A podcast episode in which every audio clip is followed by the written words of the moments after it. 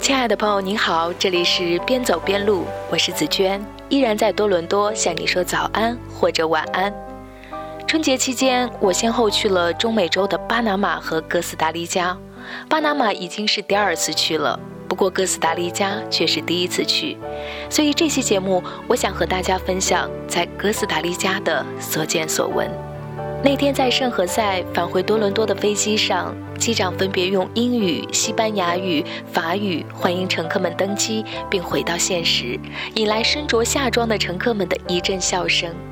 回想起来，在圣何塞的那几天，的确像是做了一个遥远的、色彩斑斓的梦。圣何塞是哥斯达黎加的首都，哥斯达黎加远在拉美地区。从中国飞到那里大约需要三十个小时，我们从北美的多伦多飞过去大约需要五个多小时，需要穿越整个美国。而今年七十四岁的郑伯伯的父辈们，在上个世纪三十年代从广东坐船去那里谋生，大概需要在海上漂泊几个月的时间。所以，这个远在中美洲的国家，对我们来说原本是那样的遥远和陌生。但那天中午吃饭的时候，看着盘子里的西红柿和调料，郑伯伯说：“西红柿、玉米、花椒等等，可都是从这边传到中国去的。”我突然想到，在我们的陕西土话中，将西红柿叫做“洋柿子”，此行算是实地找到了这个“洋”的源头。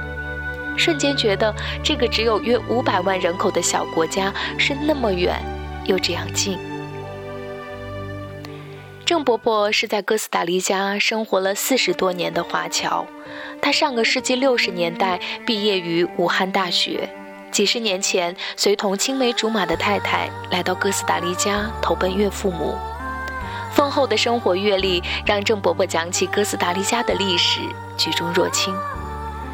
他以略显夸张的口吻说：“在加勒比海沿岸的拉美国家当中，相比危地马拉、洪都拉斯、尼加拉瓜等等，哥斯达黎加这个名字算是翻译的比较好的。而在拉美一众国家中，哥斯达黎加的气候、风光、人文教育等等也首屈一指。这一点后来通过我发在微信朋友圈的照片评价得到了印证。”一位加拿大的飞行员说：“哥斯达黎加是他去过的最美的国家。”于是我就开始不断问当地人：“你们国家哪里最美？”有人回答说：“当然是温泉了，因为哥斯达黎加境内坐落着几座活火山，在热带雨林中泡温泉是独一无二的享受。”也有人说：“哥斯达黎加的海边特别美。”不过遗憾的是，这次行程紧张，我们既没有时间去享受泡温泉的惬意，也无暇去海边吹吹风，但也已经从哥斯达黎加的日月晨昏中捕捉到了它点滴的美丽。我们此行住在位于圣何塞半山的小旅馆里，在目前处于旱季的哥斯达黎加，每天清晨都会被阳光叫醒。然后沿着依山而建、高低起伏的马路开始一天的出行，在二十来度的气温里，伴着微风和骄阳，穿行在鲜花盛开的小路上，别有一番风情。而抽空去西班牙建筑风格的旧都新城走一走，又是另外一种体验。一百多年前，为了远离火山，哥斯达黎加首都由山上迁移到了山下。新首都圣何塞的知名景点国家大剧院、中国街等等都热闹喧哗。位于山上的旧都则显得安静许多，有两座教堂供世人瞻仰，一处是未修建完的残垣断壁，一处是至今仍吸引众多天主教徒前来朝圣的大教堂。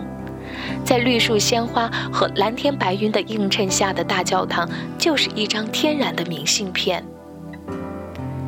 哥斯达黎加全国几乎没有高楼，所以从旧都下行的时候，还能一览无余地看到冒着烟的火山顶。当地人说，火山喷发严重的时候，城中烟雾弥漫。这或许是哥斯达黎加美中不足的地方吧。不过，一位由广东移民到哥斯达黎加的年轻人说：“作为永久中立国的哥斯达黎加，可是女人们的天堂，因为无论从法律还是从习俗上，当地都非常保护女性的权利。如果娶了当地人做老婆，是有义务养活他们全家的。太太在家好吃懒做，负责貌美如花，一点问题也没有。”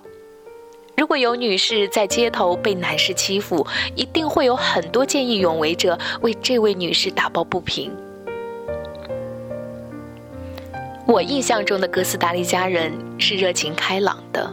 当我走在街上的时候，会有人好奇地走上前来问黄皮肤的我是从哪里来。还记得刚刚抵达圣何塞机场的时候。有几位当地人笑着冲我用并不标准的中文说：“新年快乐，恭喜发财。”这祝福声还犹在耳边。可当那位情感丰富的机长长长的叹一口气说：“我们终于到达多伦多了”，这才意识到，在哥斯达黎加的短短几天已经画上句点。而我们总要回到现实，然后再次去做一个绚烂的梦。就像在遥远的哥斯达黎加的那几天。